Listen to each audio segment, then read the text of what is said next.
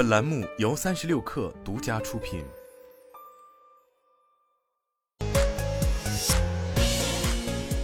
网络新商业领域全天最热消息，欢迎收听快讯不联播，我是金盛。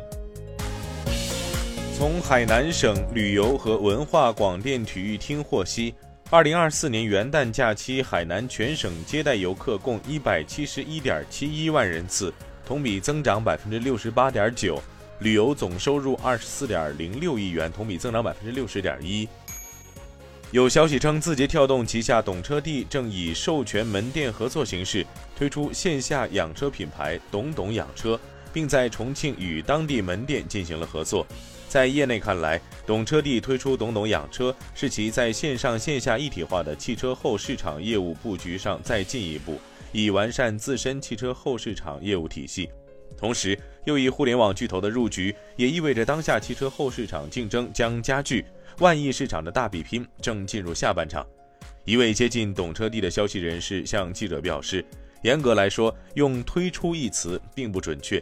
当前懂懂养车只是内部试点，相关业务才刚刚起步，还在试跑阶段。”荣耀 CEO 赵明在微博发布与窦文涛的对话视频。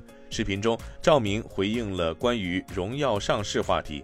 赵明表示：“因为我们要成为一个开放的全球化的公司，我们一定要逐渐的把公司交给公众，增加透明度。”赵明称：“今天的荣耀现金流的利润兑现率是百分之一百二十到百分之一百三十，账上躺着几百个亿的现金流。”据台媒报道。一些汽车厂商正在考虑更多采用消费级或商用级芯片来取代车规级芯片，主要是出于成本考虑。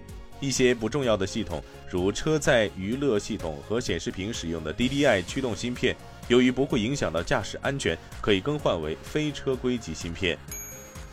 从拼多多内部人士处了解到，拼多多仅多多买菜下的本地生活业务关闭，多多买菜项目正常运营。据了解。到店服务是多多买菜下属的子业务。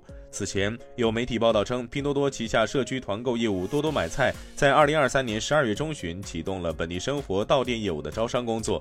招商项目包含到店餐饮券、到店酒店券、景点门票券、电影票等。但如今项目暂停，本地生活业务已完全停掉。特斯拉 CEO 埃隆·马斯克在与多位 X 用户的互动中，对比亚迪去年销量超过特斯拉的消息进行了回应，认为两家公司没有可比性，因为特斯拉的定位是一家人工智能加机器人公司，而不仅仅是一家汽车公司。微软宣布将 Copilot 键引入 Windows 十一电脑。微软称，在新的一年里将迎来一个重大转变，即走向更加个人化和智能化的计算未来。人工智能将从系统芯片到硬件无缝融入 Windows。